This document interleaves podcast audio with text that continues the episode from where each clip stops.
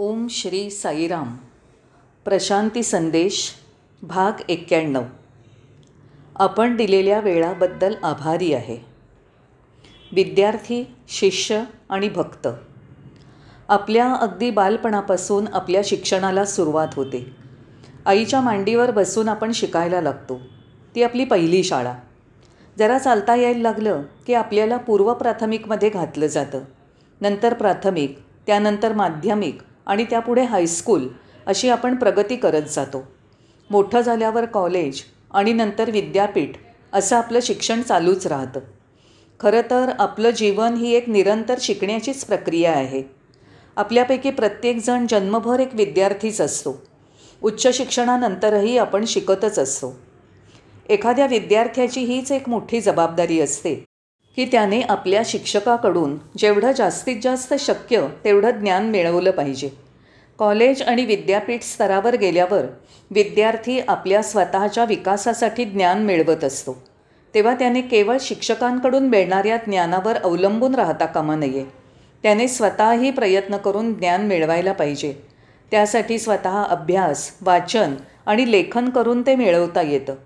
पण हे ज्ञान म्हणजे खरं तर जमा केलेली माहिती असते. हे ज्ञान केवळ वाचून किंवा ऐकून जमा झालेलं असतं. या ज्ञानामुळे व्यक्ती ज्ञानी म्हटला जातो आणि समाजात त्याला आदर आणि मान मिळतो. तुमचं लक्ष मला एका महत्त्वाच्या गोष्टीकडे वेधायचं आहे शेवटी शिक्षक कोण असतो? शिक्षक तुम्हाला तुमच्या कोर्ससाठी नेमलेला अभ्यासक्रम शिकवत असतो. शिक्षकांना वेळेचं बंधन असतं. अभ्यासक्रमाची एक चौकट असते. आणि शिक्षकाला विद्यार्थ्यांना परीक्षेसाठी तयार करायचं असतं. एकदा विशिष्ट कोर्स संपला की त्या शिक्षकाला विद्यार्थ्यांशी काही देणं घेणं नसतं. प्राथमिक शाळा संपली की त्यावेळच्या शिक्षकांशी त्या विद्यार्थ्यांचा काही संबंध उरत नाही. तसंच कॉलेजमध्ये गेल्यावर हायस्कूलच्या शिक्षकांपासनं विद्यार्थी दुरावतात. अगदी तसंच अभ्यास पूर्ण झाल्यावर आपल्या शिक्षकांचा आणि आपला संपर्क राहत नाही आणि असं होणं अगदी स्वाभाविक आहे. दुसऱ्या शब्दात सांगायचं तर शिक्षक विशिष्ट वेळापुरते विशिष्ट कोर्स पुरते आणि मर्यादित उद्देश आणि उद्दिष्ट ठेवून आपल्याला शिकवत असतात. शिक्षकांनाही एक तासिकानंतर दुसरी तिसरी अशा मर्यादा असतातच. आपल्यालाही रोज पाच तास असतील तर वेगवेगळ्या पाच शिक्षकांशी आपला संबंध येतो. एकदा बेल झाली की शिक्षक वर्ग सोडून दुसऱ्या वर्गात जातात हे सगळं आपल्याला माहितीच आहे. या दरम्याने आपल्याला जे ज्ञान मिळतं ते कमावलेलं ज्ञान म्हणता येईल. कारण ते आपल्या अनुभवांवर आधारित नसतं. जेव्हा शिक्षक एखाद्या मुद्द्याला धरून बोलतात तेव्हा त्याबाबतची त्यांच्याकडे असणारी माहिती ते विद्यार्थ्यांना पुरवत असतात. अशा प्रकारे शिक्षकांसमोर बसून आपण ती माहिती गोळा करत असतो.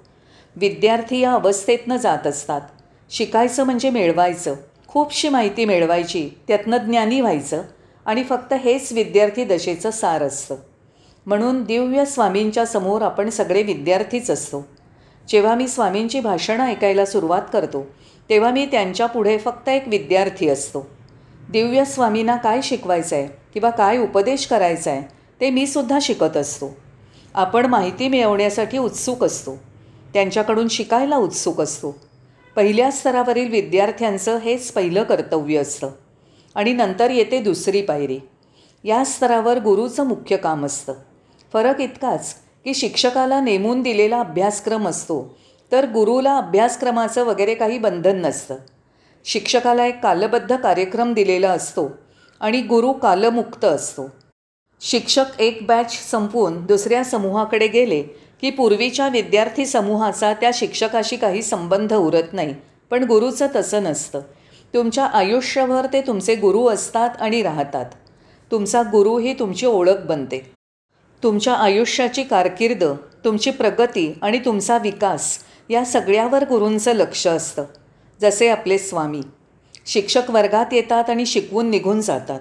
पण गुरु स्वामी फक्त बाहेरच नसतात तर ते तुमच्या अंतरंगातही असतात. स्वामींना माहीत असतं तुम्ही काय विचार करताय? तुमच्या भावना काय आहेत? तुमची कृती काय असणार? आहे तुमच्या मनाची उचल काय आहे? तुमचे अभिप्राय तुमच्या प्रतिक्रिया हे सगळं स्वामी जाणतात. म्हणूनच शिक्षक ही पहिली पायरी आहे तर गुरु ही पुढील पायरी आहे. शिक्षकापुढे आपण केवळ विद्यार्थी असतो तर गुरुचे आपण शिष्य असतो. शिष्य होणं ही दुसरी अवस्था असते आणि यात काय होतं की गुरुने आपल्याला ताब्यात घेतलेलं असतं. शिक्षकाकडून आपण शिकलेले असतो पण गुरुकडून आपण पकडले गेलेले असतो. शिक्षक त्यांच्याजवळची माहिती आपल्याकडे देत असतात पण गुरु आपल्यात परिवर्तन घडवून आणण्यासाठी उत्सुक असतात. त्यांना इन्फॉर्मेशन देण्यापेक्षा ट्रान्सफॉर्मेशन महत्त्वाचं वाटत असतं. एवढंच नाही तर गुरु तुमच्याजवळ साठलेली माहिती पुसून टाकून तुमची पाटी स्वच्छ करण्याचा प्रयत्न करतात आणि तुम्ही अनुभवाने ज्ञान मिळवावं यावर भर देतात. थोडक्यात ते तुमचा मेंदू धुवून टाकतात. त्यामुळे तुम्ही पहिल्यासारखे लहानपणी होतात तसे निष्पाप बनता. जाणून घ्या की गुरूंना तुम्ही जमवलेल्या माहितीमध्ये रस नसतो तर तुमचं परिवर्तन व्हावं याबद्दल ते प्रामुख्याने जागरूक असतात. तुम्ही आधी जे काही शिकला आहात जे जमवलं आहे याला गुरूंच्या दृष्टीने काही महत्त्व नसतं. तुमचा मेंदू पूर्ण रिकामा व्हावा हीच त्यांची अपेक्षा असते. त्या शून्यतेतच मग तुम्हाला शहाणपण गवसतं. तुमचा रिकामा मेंदू मग दिव्यत्वाच्या प्रचितीने भरून जातो. अशा रीतीने शिक्षक आणि गुरु यात महदंतर आहे. गुरु तुमच्या आयुष्यभर तुमच्या पाठीशी असतात. ते सदैव तुमच्या हृदयात राहतात. आता ही शिष्याची हक्काची अवस्था असते. या अवस्थेत तुम्ही खूप काही शिकता आणि तुम्हाला तुमच्या गुरुच्या उपदेशाप्रमाणेच चालण्याची बुद्धी होते. सर्व बाबतीत तुम्ही तुमच्या गुरुचं अनुकरण करता. माझे काही मित्र आहेत. ते आपापल्या गुरूंचे शिष्य आहेत. त्यातले काहीजणं आपल्या गुरुसारखीच वेशभूषा करतात. आपण एखाद्या पडद्याआडून त्यांचं बोलणं ऐकलं तर त्या शिष्याच्या बोलण्यात अगदी गुरुचाच भास होईल. जराही फरक आढळणार नाही. निराळ्या शब्दात सांगायचं तर शिष्य आपल्या गुरुचं तंतोतंत अनुकरण करतात. शिष्याला आपल्या गुरुचं काटेकोरपणे पूर्णपणे आणि बिनशर्त अनुकरण करायचं असतं ही त्याची दुसरी अवस्था असते. विद्यार्थी आणि शिक्षक यांच्यापेक्षा शिष्य आणि गुरु यांचं नातं वेगळं असतं. विद्यार्थी हळूहळू शिष्य बनत असतो उन्नत होत असतो. तो आपल्या दैवी गुरुकडून सुरुवातीला शिकत असतो आणि नंतर तो गुरुचं अनुकरण करण्याची इच्छा धरतो. फॉलो द मास्टर म्हणजे आपल्या गुरुच्या सांगण्यानुसार वागा असं भगवान सांगत असत. हा शिष्याचा प्रमुख गुण आहे. आणि काय होतं? की दुसऱ्या अवस्थेतील हा शिष्य कालांतराने उन्नत होत जातो आणि तिसऱ्या अवस्थेत पोचतो. तोच मग भक्त बनतो. त्याची सुरुवात विद्यार्थी दशेपासनं होते. नंतर तो शिष्य या अवस्थेला येतो आणि या प्रवासाचा अंतिम टप्पा म्हणजे भक्त या अवस्थेला तो पोचतो. मग लक्षात आलं ना? शिक्षणाच्या या प्रवासाचा किंवा यात्रेचा अंतिम टप्पा म्हणजे भक्त हा आहे. भक्ताचं हृदय भक्तीने पूर्ण ओतप्रोत असतं. शिष्य या अवस्थेपासनं विकसित होऊन तो जणू पूर्ण फूल बनतो. होय शिष्याचं हळूहळू उन्नयन होऊन तो भक्त या पदवीला प्राप्त होतो आणि ईश्वराशी एकरूप होतो. तो केवळ गुरुचं अनुकरण करणारा उरत नाही तर स्वतःच गुरु बनतो. गुरुशी एकरूप होतो. याशिवाय भक्ताला प्रत्येकात त्याचे गुरु किंवा ईश्वराचंच दर्शन होतं. तो जिथे जाईल तिथे त्याला त्याचा ईश्वरच भेटतो. आपण अंगीकारलेली आपल्या गुरुचीच तत्त्व किंवा शिकवण त्याला प्रत्येक ठिकाणी दिसते. जणू तो गुरुचाच आवाज आहे असं त्याला भासतं. केवळ व्यक्तीच नाही तर प्रत्येक आकारात त्याला गुरु म्हणजे ईश्वराचंच रूप दिसतं. प्रत्येक गोष्टीत तो गुरुचंच प्रतिबिंब पाहतो. त्याला जे जे उपलब्ध होतं ते ईश्वराचीच देणगी आहे अशी त्याची धारणा झालेली असते. ही भक्ताच्या अवस्थेची एक पायरी असते. एक उदाहरण द्यायचं झालं तर कृष्ण अवताराच्या वेळेला वृंदावनातील गोपींचं देता येईल.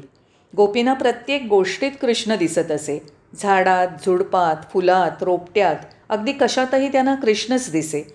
दुसऱ्या शब्दात भक्ताला त्याच्या इष्टदेवतेचंच दर्शन सर्व ठिकाणी होत असतं. हा भक्ताचा विशेष गुण असतो. हाच प्रत्येकाच्या आयुष्याचा उच्चतम क्षण असतो. या अवस्थेनंतर त्या भक्ताला कोणतीही परिस्थिती आली मग ती प्रतिकूल असली तरीही ती आपल्या ईश्वराचीच कृपा आहे असं वाटतं आणि ही भक्ताची तिसरी अवस्था असते. विद्यार्थ्याची कारकीर्द एक शिक्षणार्थी म्हणून सुरू होते. दुसरी पायरी म्हणजे तो शिष्य बनतो. गुरुने दाखवलेल्या मार्गावर चालतो. त्यानंतर तो भक्त बनतो. त्यानंतर तो आणि गुरु यात फरकच शिल्लक राहत नाही. याच अवस्थेला अद्वैत संबंध असं संबोधलं जातं. स्पष्ट करून सांगायचं तर मी असं म्हणू शकेन की विद्यार्थी असताना तुम्ही शिक्षकापासून वेगळे असता. याला द्वैत अवस्था म्हणता येईल. नंतर शिष्य बनून तुम्ही गुरुचं अनुकरण करतानाच गुरुच्या अधिकाधिक जवळ जाता. गुरुची उक्ती त्यांची कृती त्यांचे लहान सहान हावभाव त्यांच्या भावभावना यांचं जवळून निरीक्षण करता. त्यांचं अनुकरणही करता. तसंच त्यांच्या सर्व सूचनांचं आज्ञांचं तुम्ही काटेकोरपणे पालन करता. यामुळे विद्यार्थ्यापेक्षा शिष्य हा गुरुच्या अधिक जवळ असतो. यालाच विशिष्ट अद्वैत असं म्हणतात. यानंतर भक्त तिसऱ्या अवस्थेला प्राप्त होतो. यात त्याला गुरूंशी एकत्व साधल्याचा लाभ होतो. शिष्य गुरुपेक्षा वेगळा असत नाही आणि गुरुही शिष्यापेक्षा निराळा राहत नाही. हेच ते अद्वैत. तेव्हा आध्यात्मिक शिक्षणाच्या किंवा आध्यात्मिक प्रवासातील या तीन पायऱ्या किंवा अवस्था आहेत. विद्यार्थी दशेपासनं सुरुवात करायची शिष्य या संज्ञेला जायचं आणि नंतर भक्त म्हणून कार्य करत राहायचं. वा किती विस्मयकारक आहेत या उत्क्रांतीच्या अवस्था. किती सुंदर आहे ही प्रगतावस्था. आता आपण आपल्या सत्यसाई संघटनेचा विचार करू. आपल्या या संघटनेत शिक्षण हा एक विभाग आहे. हा विभाग तुम्हाला विद्यार्थी म्हणून तयार करतो. शिक्षण विभागात तुम्ही शिकता ज्ञान मिळवता मानवी मूल्यांचं शिक्षण घेता. यालाच एज्युकेअर म्हणतात. बालविकास म्हणजे सुद्धा एज्युकेअरच या शिक्षणाच्या शाखा आहेत. यामधून तुमच्यामध्ये मूल्य रुजवण्याचा प्रयत्न केला जातो. शाखांमुळे ज्ञानाचा प्रसार होतो. तुम्ही अधिक शिकता ग्रहण करता ही विद्यार्थी अवस्था असते. शिक्षण विभाग तुम्हाला विद्यार्थी म्हणून घडवतो. त्या कामासाठी आपल्याकडे तज्ज्ञ आणि प्रशिक्षित शिक्षक आहेत. ही तुमची पहिली अवस्था असते. या पहिल्या अवस्थेलाच आपल्याला थांबायचं नसतं. तो काही शेवट नव्हे. पुढे काय?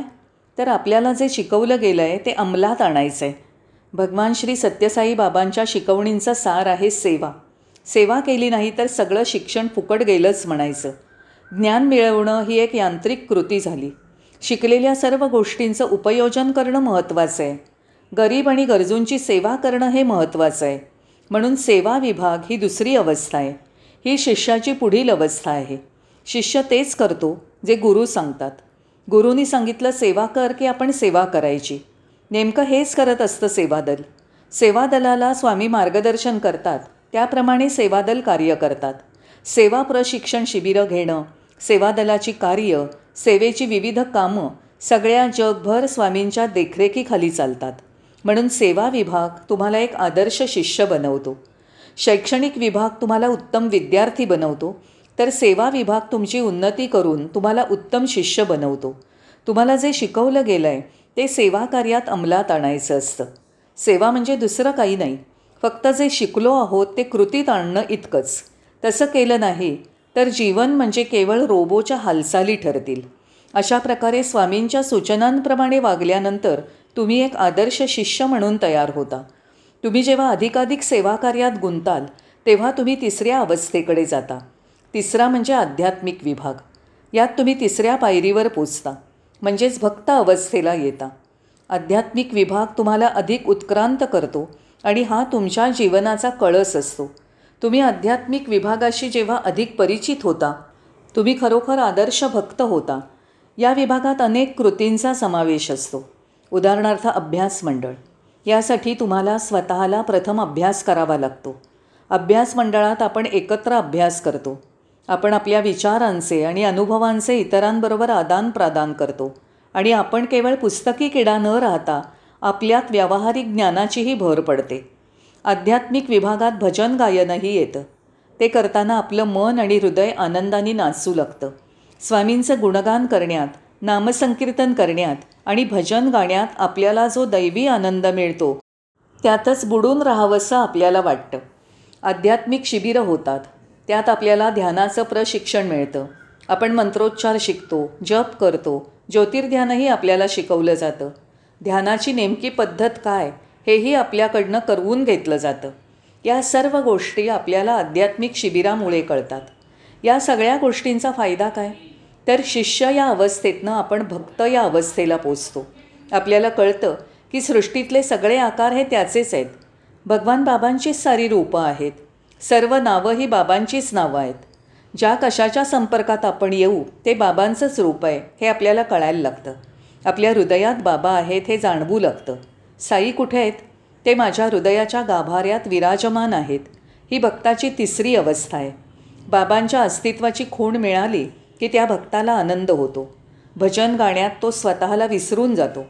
अभ्यास मंडळात जेव्हा मी कोण आहे याचं उत्तर शोधण्याची कला त्याला साध्य होते तेव्हा त्या प्रक्रियेमध्ये तो सामावून जातो.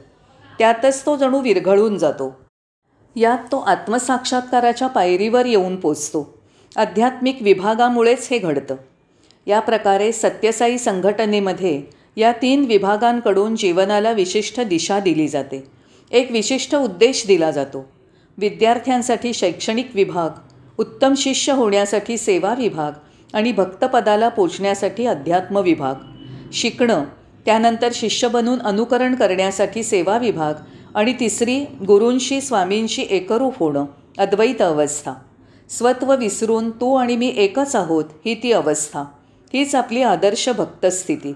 इथे मला तुम्हा सर्व साई भक्तांच्या निदर्शनाला हे आणायचं आहे की आपल्या संघटनेच्या ज्या तीन शाखा आहेत त्या एकमेकांपासून वेगळ्या मुळीच नाहीत.